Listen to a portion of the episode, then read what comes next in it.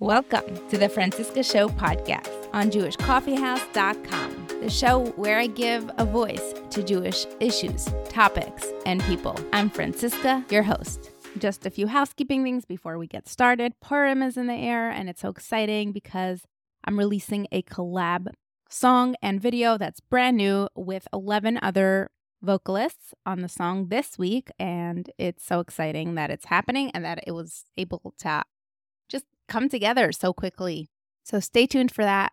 And over the weekend, I did release my first English EP. EP is used for a shorter album. So it's four songs. The links will be in the show notes. The throwback episode for this week is What If You Hate Your Child with Gelly Asovski. The link is in the show notes for you. And I'd like to share a beautiful new initiative slash nonprofit that I just learned about. I thought it was so beautiful that I wanted to share it with you.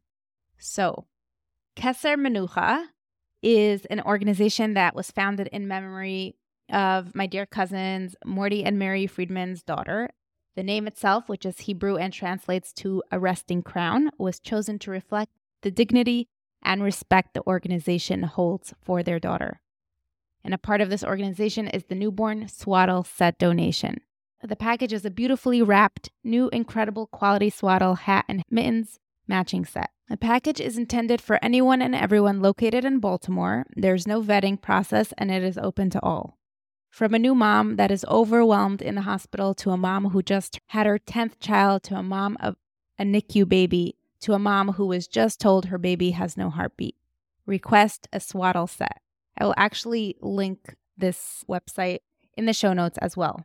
Why did you choose swaddles? Sometimes a non necessity can make the biggest impact. When I was in the hospital on the most traumatic day of our family's life, as I delivered our daughter, stillborn, all I had was a matching swaddle blanket set with a headband in my hospital bag to wrap her in. The ability to wrap her in something adorable, fresh, and new made all the difference in those large moments that we got to spend with her. Although the pain was heartbreaking, when we saw her, she was only good and pure. In the hours after we said goodbye to our daughter, I knew I wanted to impart that same feeling onto other parents who are struggling. Whether the struggle is health, money, or anything else, a child is the biggest blessing in the entire world. When parents will look upon their new child in a stressful time, they will see their baby wrapped with grace and simplicity in the clean swaddle sets and feel that feeling conveyed through Keser Menucha of blessing and joy for their child. The link is in the show notes, and this is available to anyone in Baltimore. This podcast is a Jewish coffeehouse podcast. So check out the other podcasts on the network. I am looking for some new guests, ideas, and stories to introduce on this podcast. So keep reaching out with your ideas and with your feedback on existing episodes. I love hearing from you. And let's get started. Welcome back to the Franciska Show Friends Dance. Today with us we have Bracha from LA, and we're here to talk about genetics, prenatal genetics, and Jewish life. Welcome to the show, Bracha. It's so great to have you. Thank you so much for having me, Franciska. I'm looking forward. So let's just start with the basics.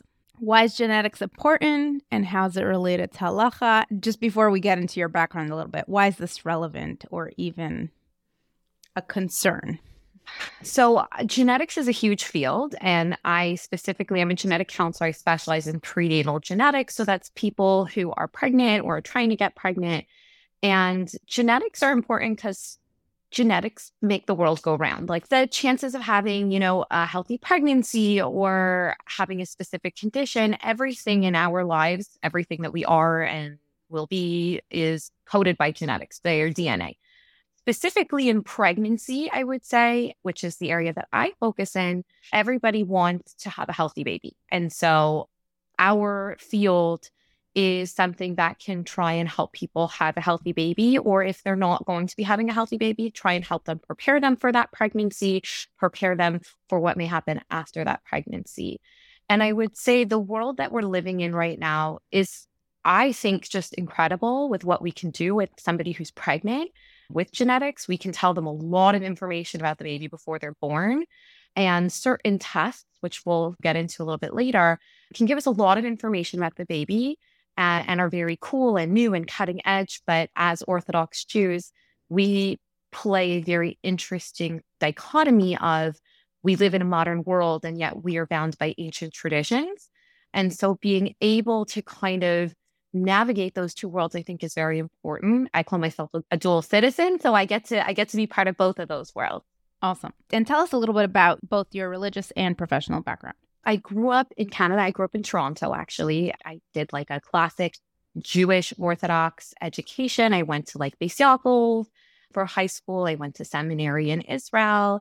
I always thought i would be a doctor for many many years and that's kind of always what i thought I had like a, my own kind of personal journey and struggles uh, with infertility. And after a lot of kind of thinking and soul searching, I decided that being a physician was not the path that I wanted. And through a lot of just, again, soul searching and life experience, I ended up being a genetic counselor because I really wanted to be part of a profession that helps people who are pregnant for sure, one, but also could help make an impact on my community in a positive way. And, you know, there are not a lot of genetic counselors, definitely at all worldwide, where there's a shortage of us, but there's definitely not a lot of Orthodox genetic counselors. And I am really happy to be able to be filling some of that need in LA and beyond. So, what does a genetic counselor do?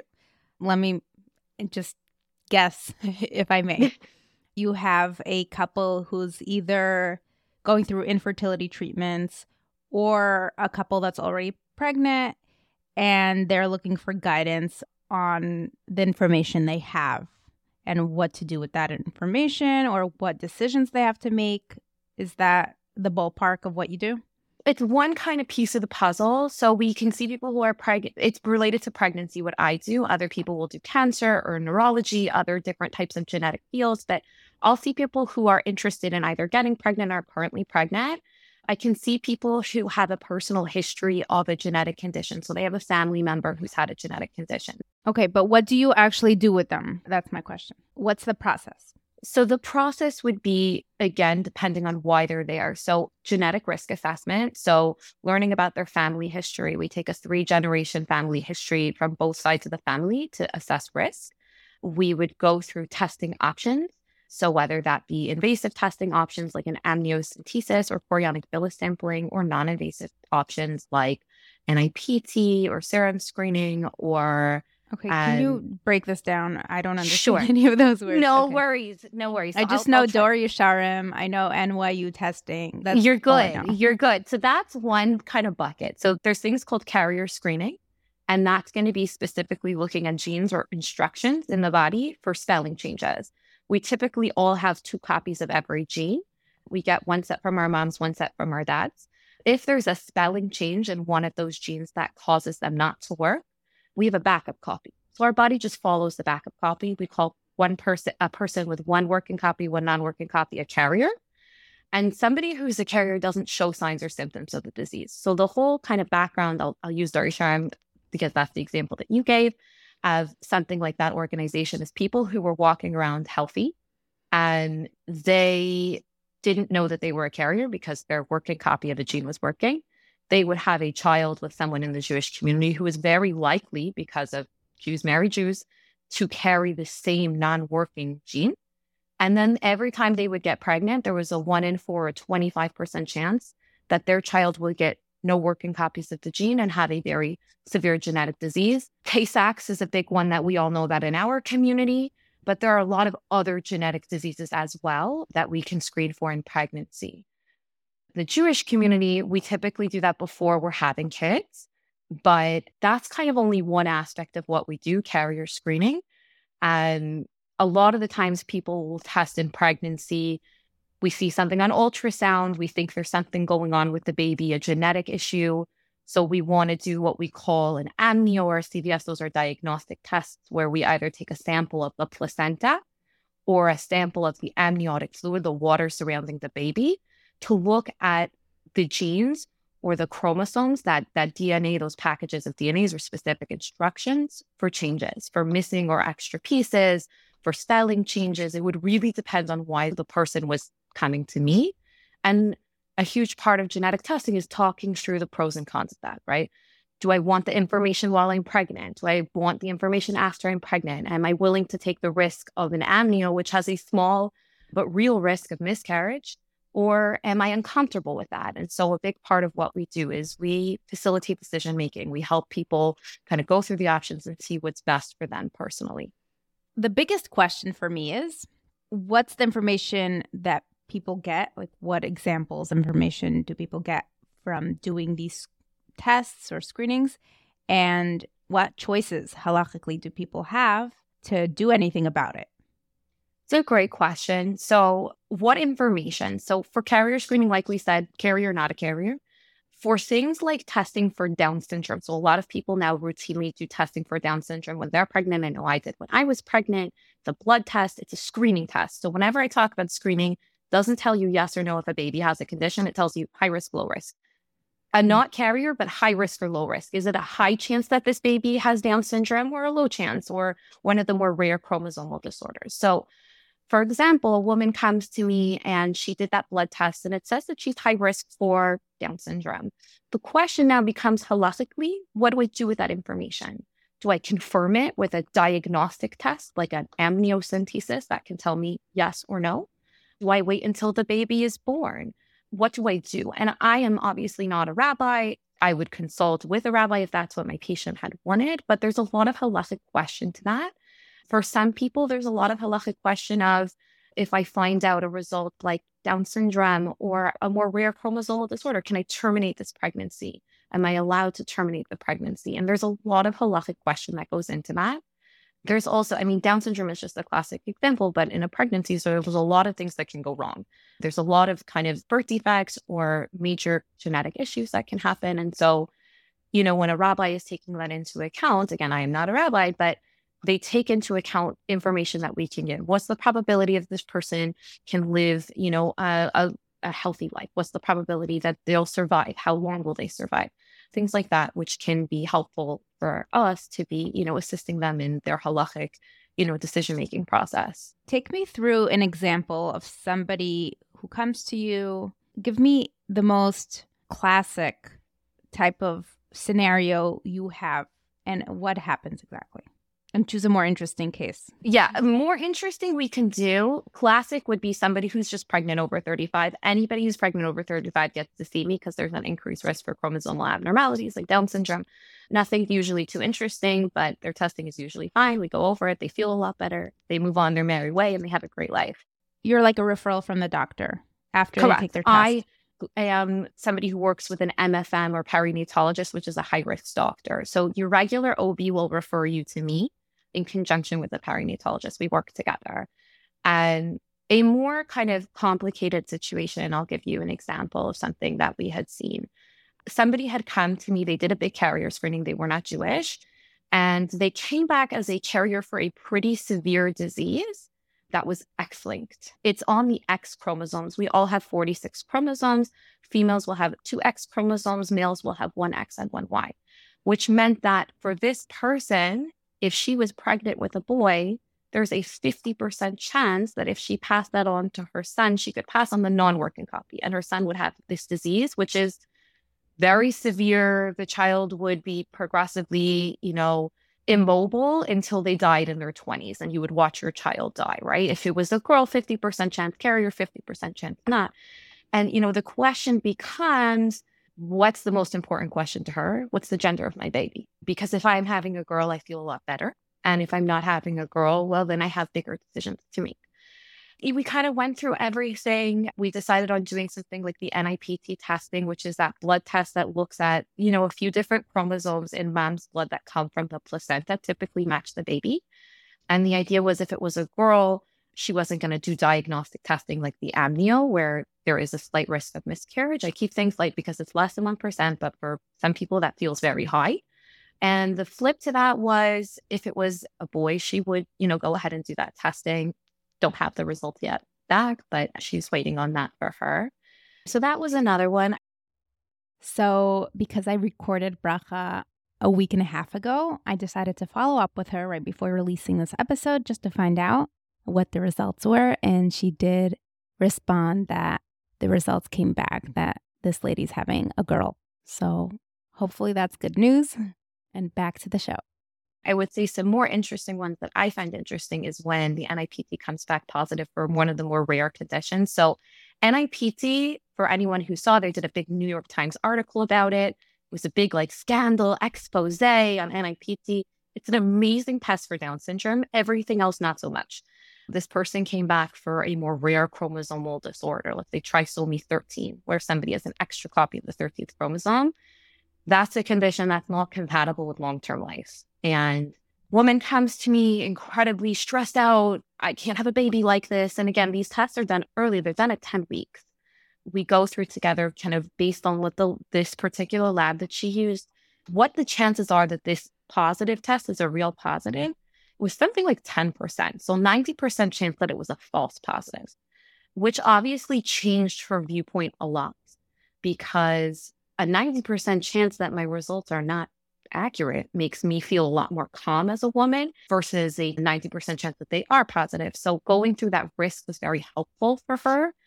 And I always say that to people if you get a positive result of one of these tests, you need to have a genetics professional work through that with you because positive doesn't always mean 100%. Sometimes it means something like 2%, a 2% chance that this is a real positive. And I think women in pregnancy, they have so much stress as it is having a result like that can be very stressful and having proper interpretation matters. It really, really does. So it begs the question should women be even testing? Also, it's, as I, a hashkafa question from a Jewish perspective, not just from a stress slash would be nice. I think it's a really good question. It's it's a tough one. I'm happy you're asking it. I would say a woman should test if she understands what the test is. So a lot of the times the doctors, the OBs will just say, go, you have to have your blood done. We're going to draw a bunch of things. They don't even realize that they've had this test done. And then they only realize when it comes back positive and they say, I don't want this test. Why did someone do that for me? It's very important to be asking the questions of what test are you doing? And what are, you know, what are the benefits, limitations of this test? From a halachic standpoint, you know, every Rav is going to be different. I think in California, the test that I talked about, that NIPT is standard of care here. Every woman who's pregnant is eligible for that test. It's pretty common. But I think you have to say to yourself, is this information helpful for me during pregnancy? So, for example, if somebody says to me, I have patients who say to me, I'm very religious, I'm never going to terminate a pregnancy. Whatever it is, I'm keeping the pregnancy would the information, if you found out in pregnancy, be helpful for you to emotionally set yourself up for support? So, if your baby is going to be born with something that's very severe, would you call out maybe a family member from out of town to come and help you with your other children? Would you choose a different hospital or doctor so your baby had the best chance of survival? Things like that, I think, are very helpful. I think the other piece that we talk about is screening. So we use these tests, but really an ultrasound is screening as well. And I do believe that every woman should highly consider having the big anatomy ultrasound. That's the one they do at about 20 weeks, because that really can be a difference between life and death for a baby. If a baby has a cardiac defect, a heart defect, where their heart is just organized in a different way, if they're not born at the right hospital, they can die if the baby is born with a kidney issue and they need special care or something in their, their digestive tract and they need a surgery right after birth, this can be the difference between life or death. So I think not every screening is for everybody, but I would say if you're going to do one screening, make sure it's that anatomy ultrasound. For the screenings that we do now, it's not for everybody. I've had patients who say, I don't want to know that information. It will just stress me out in the pregnancy. Knowing yourself and knowing how you would react I think is the biggest key. And obviously, if you know you're consulting with a Rav, you can ask as well. How do you work with patients that come to you or who are adopted? We recently did a series. Well, we had two guests who are adoptees, and how would you help them? They probably would want your help more than, meaning they might seek this more than your average prenatal patient because they actually are seeking this information yeah. And I will say, I have people who are adopted, but I also have people who just don't know a certain side of their family, meaning my dad left when I was a baby. I don't know his family. I don't know anything about them. whenever we have somebody who's from a situation where we have limited information about family history because they're adopted, because their parent was out of the picture, because they're not speaking to their family, whatever it is, we can't do a full risk assessment, meaning it's limited. And what we'll often say is we'll do things based on ethnicity or ancestry.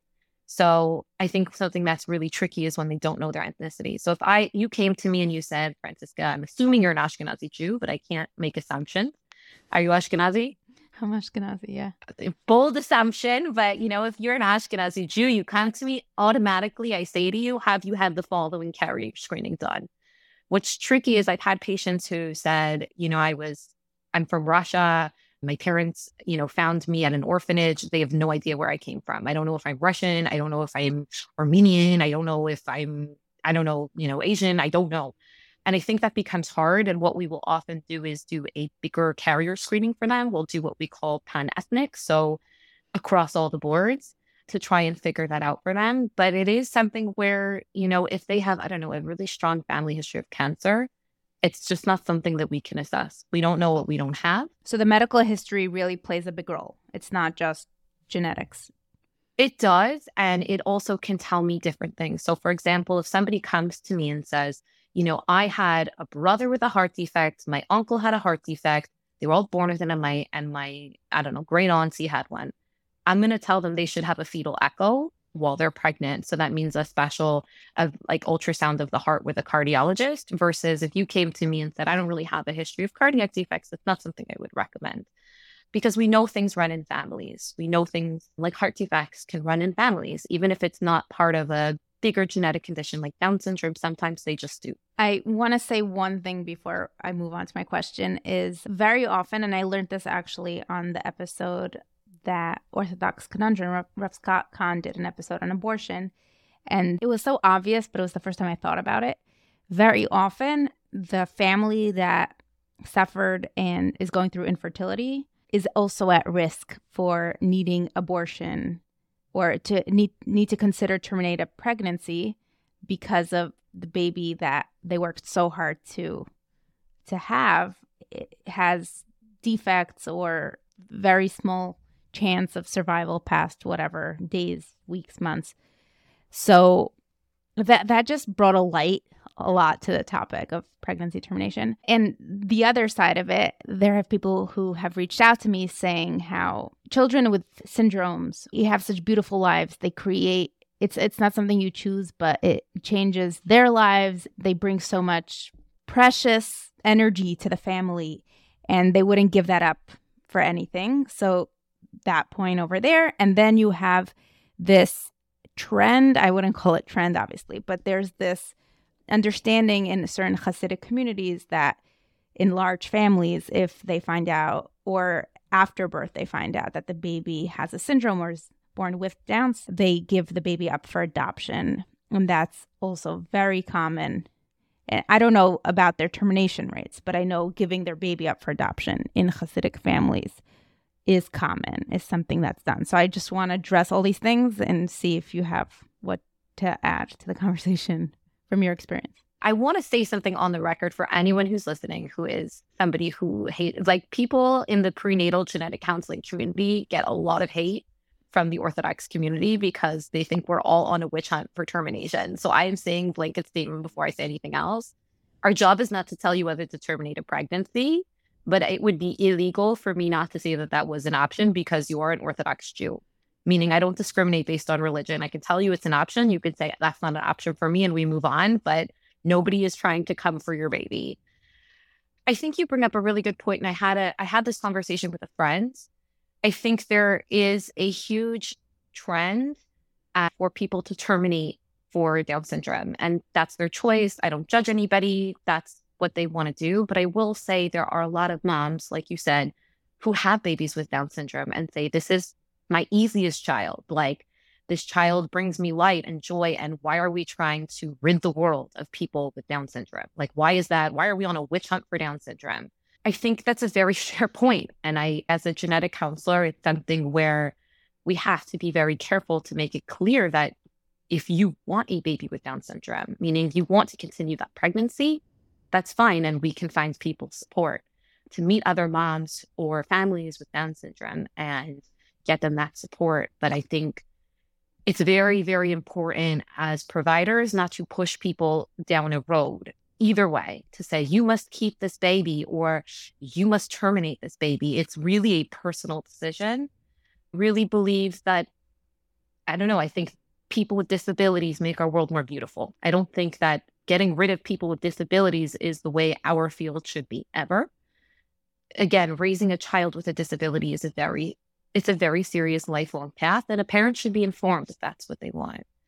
Just an, an interesting anecdotal story that I think in my training, it changed the way I viewed things really for the rest of my life. I met someone I trained in England. One of my my rotations was in England at a big hospital there, and it was a tremendous opportunity. But a lot of the patients that we saw in England, just the way their health system works, were much more severe. So it wasn't Down syndrome; it was very, very, very severe things. Met a woman who was pregnant with her second child, who had a very large piece of that baby's chromosomes missing, like a big chunk. If you can imagine chromosomes are bookshelves, she was missing a whole shelf of books. That baby. And the baby was already showing like heart issues and swelling and like was having seizures in utero, like very severe. And, you know, we talked with her and, you know, she's 20 weeks. Do you want to continue this pregnancy? Do you want to terminate the pregnancy? And she had said something which kind of changed my life forever, which is, I want to continue this pregnancy because this is my baby. I think it was a boy. I want to meet him and I want to spend time with him. And if that's going to be two days, it will be time that I get to spend with him and bond with him and love him as a mother. Like I want to hold my baby. And I think, I think it really changed my viewpoint a lot of this is a really termination is an emotional thing, especially in our world. It's people who very much wanted these pregnancies, usually, like you said, and are making very, very difficult decisions. And my job is to support you whichever way you go. My job is to make you feel supported if you want to hold your baby. And if that's only going to be a week or two and you want to make sure that they're cared for and loved, that's my mm-hmm. job. If you feel like, and again, if you're Orthodox, if that's with in conjunction with a Rav, that termination is the right place for you, then I'm here to support you as well. I think just to your point about Down syndrome, I think the frum community can often think of like, if something's wrong with a pregnancy, it's Down syndrome. In our world, like there's so much more that can be going on with a pregnancy that's down than Down syndrome. There are things where babies are born without organs. Our babies are born, their brain is outside of their body, their spinal cord is leaking into their body, things like that. Their lungs are being pressed up into their chest. They can't breathe. It really, I think there's a lot, especially in the climate in the states that we're in right now, of emotion around abortion. But I beg of you, anybody who is just learning of somebody else having a termination to understand that there's a lot more that people terminate for than just Down syndrome. Not that that's not enough, but I people don't understand in the frum community what can really Baruch Hashem, what can really they don't understand, but really go wrong in a pregnancy. And you know the decisions are hard, and it's it's hard. And many people hide behind the word miscarriage or pregnancy loss without acknowledging that decisions had to be made and they had to be proactive about it. You mentioned the words personal choice, and I mm-hmm. can just hear mm-hmm. or feel that some people listening may think or feel that when it comes to halacha and these kinds of life decisions, life and death decisions, that personal choice is in contradiction with halacha or Torah observance. Can you talk more about this dynamic? I think it's a good point. I am somebody who's halachic observant Jew. I have a Rav. I ask my shilas to my Rav. I will say that halacha is never black and white in most of these scenarios. And so there are situations where people will be told, you can terminate this pregnancy, no problem. And somebody will personally choose to continue the pregnancy. So I just want to say that somebody may be born with a very severe birth defect that the baby will live minutes after they're born. I'm not talking hours, I'm talking minutes. And a Rav will say, I'm thinking of one specific birth defect, you can terminate no problem. Not every Rav, but many Rabbanim will say that. No, no consensus ever. What's the birth defect? Right. Something like anencephaly, where like they're missing like a good chunk of their skull. And again, it's just not com- compatible. I don't speak for all Rabbanim, but I know many Rabbanim would tell you to terminate. And some people will say, no, I don't want to terminate. That's a personal choice. I also will say, and I've, I've learned this throughout, you know, just being part of the frum community and being a woman that's pregnant and being part of this industry, just because somebody is Orthodox, they choose to go to a Rav, meaning some people will choose not to go to a Rav because they are embarrassed. And I know that some people are going to like to hear that, but it does happen. I don't judge people who decide, I don't want to go to a Rav, I want to make the decision on my own. That's between them and their, you know, like I said, personal choice. Going to a Rav is a personal choice. You choose to involve halacha. The Rav is not with you in, in the gynecologist office. He's not there saying, let me tell you, you choose to go to a Rav. That's your choice because you choose to follow a certain path, a certain set of standards. But even personal choice, I think, is an important piece specifically in when Rabbanim are making halachic decisions, a woman's emotional state or feeling about a pregnancy and continuing it is important. I think a Rav takes that into an account. If somebody has, you know, serious, I'm using mental health because I think it is important and it doesn't get brought up enough, but serious mental health issues, they can't manage with what they're dealing with by themselves. Maybe they have another child with special needs already and they have several children and they're struggling financially and their baby was born with a serious chromosomal disorder that might be important to put into the halachic, you know, calculation of of whether they're going to be able to terminate. And so I think everything in life is a choice. You can also go to a Rav and he tells you something and you don't listen. So I think your your personal choices are do I listen to the Rav? Do I go to a Rav? I think there's all that in there.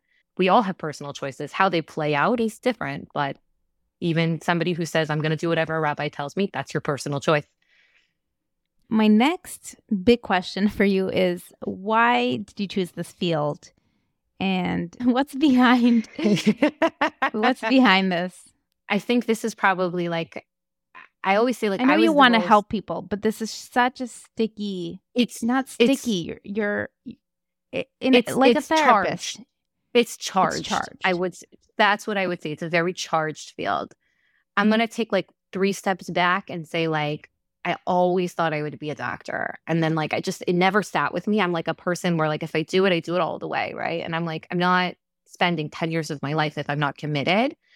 I am actually somebody who grew up and my one of my good friends in high school, her sister was a genetic counselor, prenatal just like me. And I remember like my 10th grade science teacher was like, you should do that, Bracha. And I'm like, no, there is no way I want to sit with angry, grumpy, pregnant people. No. Like I never thought I would do this in a bajillion years. I ever thought that. And then after I finished my bachelor's, I was teaching for a long time in high school. I loved teaching. That was like a big passion. And I worked in all girls. So, like, educating women is my jam. Like, I love that. And then when I went through infertility myself, part of that process was meeting with a genetic counselor. And then it kind of clicked for me. It was like, oh, this is what I'm supposed to do. Like, I want to help people who are going through pregnancies that are difficult. What about that experience made you feel like that was an integral part of your experience? I think going through infertility is really, really, really tough. And there's a lot of unknown factors. Um, am I going to get pregnant? When am I going to get pregnant? How? Whatever, all those things. And I felt like the genetic counseling was offering people a very, I don't want to say like definitive, but it was a very helpful lifeline in a very, very difficult process. Like you are somebody that can provide help to people who are struggling. And it's also genetic counseling is I always say I teach grown-ups. Like genetic counseling is teaching for grown-ups. So I was like, I have that skill set. I, I want to do something medical. I want to do something where I, I really do feel like I'm making a difference. And I had all the schooling because I had done pre med, right? I had thought I was going to become a doctor. So I had all the prerequisites. And genetic counseling is really, really hard to get into. There's just not that many schools. And I was put that on the back burner. I was dealing, I had my first child, being a new mom, being overwhelmed. And then I got pregnant with my second son. And I was like, I don't know if you felt this way, but I'm like, two babies. Like, my life is, you know, my life is going to be busy. I was like, I need to do this now. Like, I need to apply now. So I applied when I was pregnant with my second son. And I figured, like, if I meant to get into genetic counseling school, I'm I meant to get in. Like I I wasn't a classic applicant. I was older. I didn't have like the classic genetic counselor experience, but I figured that was what was I was going to do and we had to stay in California because that's where we live. Our kids are here. I interviewed 9 months pregnant. I was the only person at the interview 9 months pregnant and I got in and the rest is history. But I think the big thing for me was to to really answer your question is I wanted I wanted to make a difference in times of people's lives that are hard and be maybe not somebody who can give them all the answers, but give them support. And I also wanted to be a resource to the Jewish community. So when we grow up, we know all about Ashkenazi Jewish disease. Like we are in, like from high school, we know Dor Yesharim, Tay-Sachs, get that done. You know, they put 12 graders in some places on folic acid. Stop. Are you serious? Yes. oh, I mean, I mean, they must have very shiny hair. Good for them but it's it's a big part of how we're raised like genetics is a huge like do the test so you can have a healthy baby you know and i don't know like we're at a higher risk as a community and i just wanted to be a part of that. I wanted to be somebody who actively helps my community but also helps people who are dealing with very very difficult things. And i know that sounds strange because again like it's i always genetic counseling a lot of specialties and i always say like cancer that's like a specialty is actually the least depressing. Like it's just not. Everybody knows who's coming to you. They know they have cancer. You're a helper in that process prenatal genetics can be very tough there are times where where it's been hard emotionally for me especially during my training there was one day when we were in england where like i left and i came home and i was like i need to not I need to not see bad things just for like an hour. Like I need to watch TV and disassociate from this because it was very heavy for me. But I, I love what I do. And I love I love being a part of somebody's journey, especially when it's good news, especially when they come back to me and they're going to have their healthy baby because we've done all the testing and all the prerequisites to help them through. I love that. I I love helping people who are struggling. Like it's a unique talent Let's talk about some other genetic pools that we have in the Jewish community. We did talk about Ashkenazi, obviously. What are some other considerations or information that Jews who don't fall into the Ashkenazi category should be aware of? I, I really want to say this. Maybe like a hundred years ago, when we were all in our little like shtetls in Poland, like and in Morocco and in Iran, we were very separate and had very distinct gene pools even if you think that you're 100% Ashkenazi Jewish, you are not. I, I guarantee there are some small drops in there from other places. Which brings me to like when I taught in high school, I taught biology for many years. I taught in a school with a lot, a big Persian population. And I remember whenever we are doing genetics, they're like, we're Persian, we're good. Our genetics are the best. And I was like, that's definitely true. But anybody, Jewish, non Jewish, Sephardic, Ashkenazi, Mizrahi, anybody can be a carrier for anything if you have any Jewish ancestry. So, meaning even if you're like one quarter Jewish, you had a grandparent that was Jewish, you should get tested for Jewish disorders. And there are specific things, like I'll give an example familial Mediterranean fever. That's a condition that's more prevalent in people who have Sephardic descent. You should get tested just to be like a little controversial on your show. I think the reason that the Ashkenazi Jews, like we just get a lot of airtime is because there's just been a lot more research done in our community. So it's not that the other communities aren't at risk, but it's just that we've put a lot of money, efforts, and resources into researching our community. And those communities are at risk, but they just may not know because we're not, I don't know, advertising as well about them. We're not researching them well, as well. Can I say that they're more superstitious as a culture? And I know I'm lumping many different types of people together, but there is something about Sephardic hashkafa. Maybe I'm sure it exists in Ashkenazic too. But we could just leave it at that. I will leave it at that. I will say, like, there also is just a lot of buy-in in the Ashkenazi community because of things like Dor Yesharim and that is something that like I know more Haredi Sephardic Jews will use also, but the, the, the buy-in isn't necessarily there. But NYU testing is probably helpful for Sephardi Jews. Any no? testing is helpful for Sephardi Jews, 100%. It doesn't have to be NYU. You can use any lab. I just feel like Stern, YU, we know about that because they just, they're good with the marketing. Mm-hmm. But you can, I mean, you can do any lab in the country as long as the panel's good. It is good. I just will say, like, if you're not, and I, I struggle with this a little bit because the Haredi community is really great with Dor Yesharim, but if you're not in the Haredi bucket, the carrier testing thing, it's not, not everybody does it. Um, like I taught in modern Orthodox high schools. Some parents don't want their kids to do that. Some kids don't want to do that. Like you said, because of, I don't know superstition, but stigma. Like I don't want to find out my kid has a non-working. Well, that's gene. what with Dor Yesharim, they don't tell you if you're a carrier or not. Their whole system is you're just told if you're a match or not. Right, exactly. But if you're not in that Haredi world and you're not doing shidduch dating, you're not necessarily going to follow that path, which is, right. it's interesting. But there's been other organizations that have popped up, like J Screen, that have popped up to try and deal with, I guess, the more modern Orthodox community. Let's wrap up. Tell us if there is one message that we'd like to spread and you have this platform, what would it be?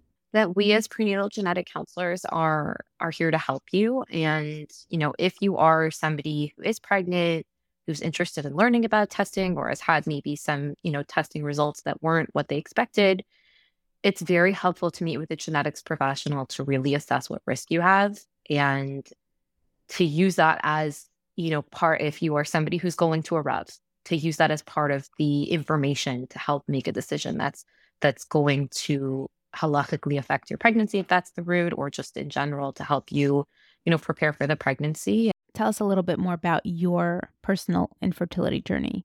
So with my own fertility journey i got married very young in my early 20s never knew anybody who had gone through infertility. Like the people that i knew who went through infertility were like the imahos and thought i'm for sure going to get pregnant because that's just what people do. They get married and they get pregnant we found out pretty, I wouldn't say early, but probably about a year and a half to two years in, that it was going to be very, very difficult for us to get pregnant on our own.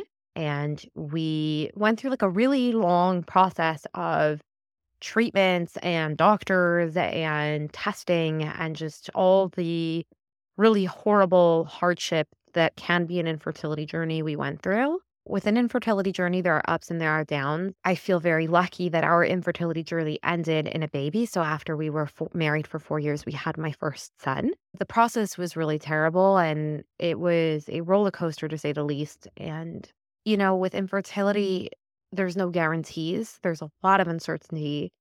And I think a big part of why I do what I do, and I think this is a question you asked me why do you do what you do? Like you, you're in a very difficult field was because, you know, with my own journey, I felt a lot of solace and a lot of just help and love from the people who were on my care team.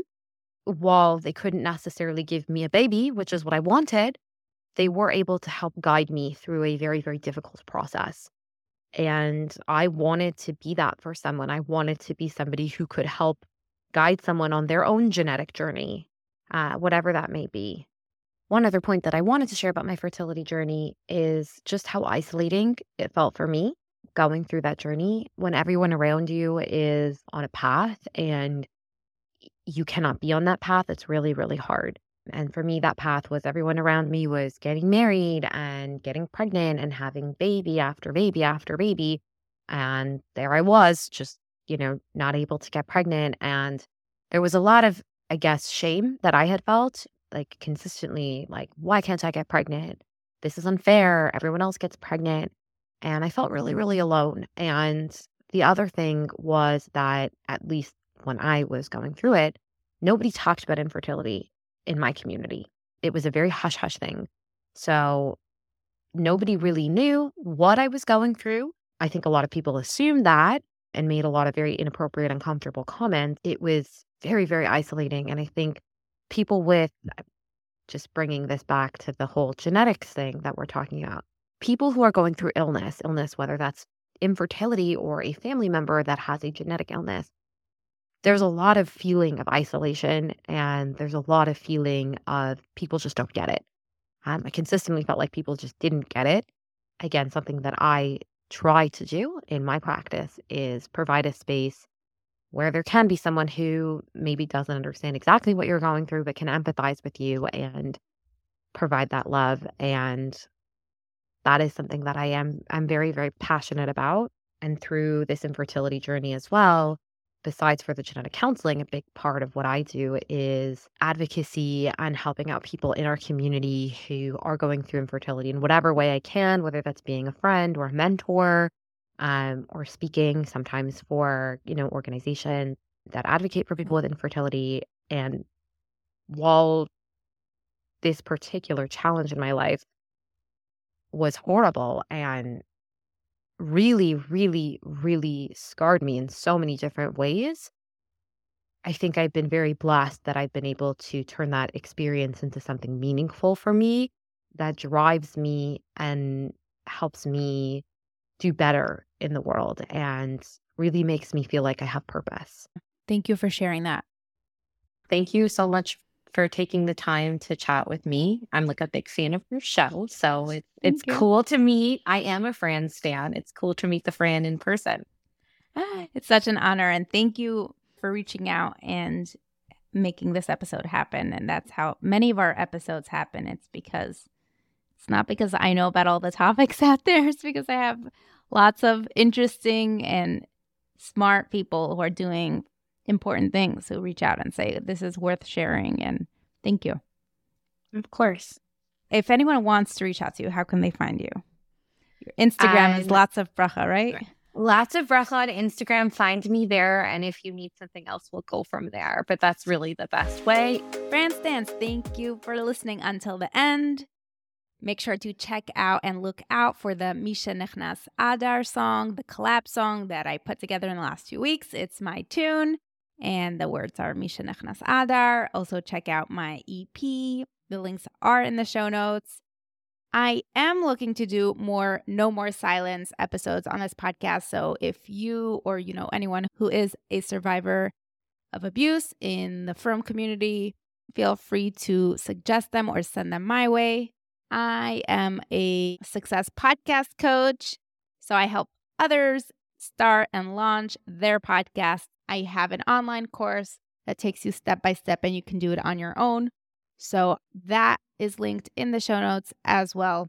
What else? If you'd like to support the show, if you'd like to sponsor the show, there are a few ways you can do that. Number one, you can like, follow the show. You can leave a review on whichever app you are listening to. And if you haven't done that yet, make sure to download an app, Spotify or Apple Podcasts or Google Podcasts, if you're streaming this from my website. Make sure you go and listen to it from the app. This way, you get notifications every time a new episode is released. Next, you can recommend this show to other people, which you are doing. And I'm so, so grateful to you. This is how we grow the show. These are ways that you support me without sending dollars. But if you would still like to send me dollars, I appreciate it so, so much because it does go a long way. And I want to shout out to my bubby for sponsoring this week's episode. And let's keep the high spirits going and the happy spirits going because it's not always easy to be happy on demand. Hope you enjoyed this episode. I hope you have a fantastic week. Keep reaching out. I love hearing from you. And see you next time.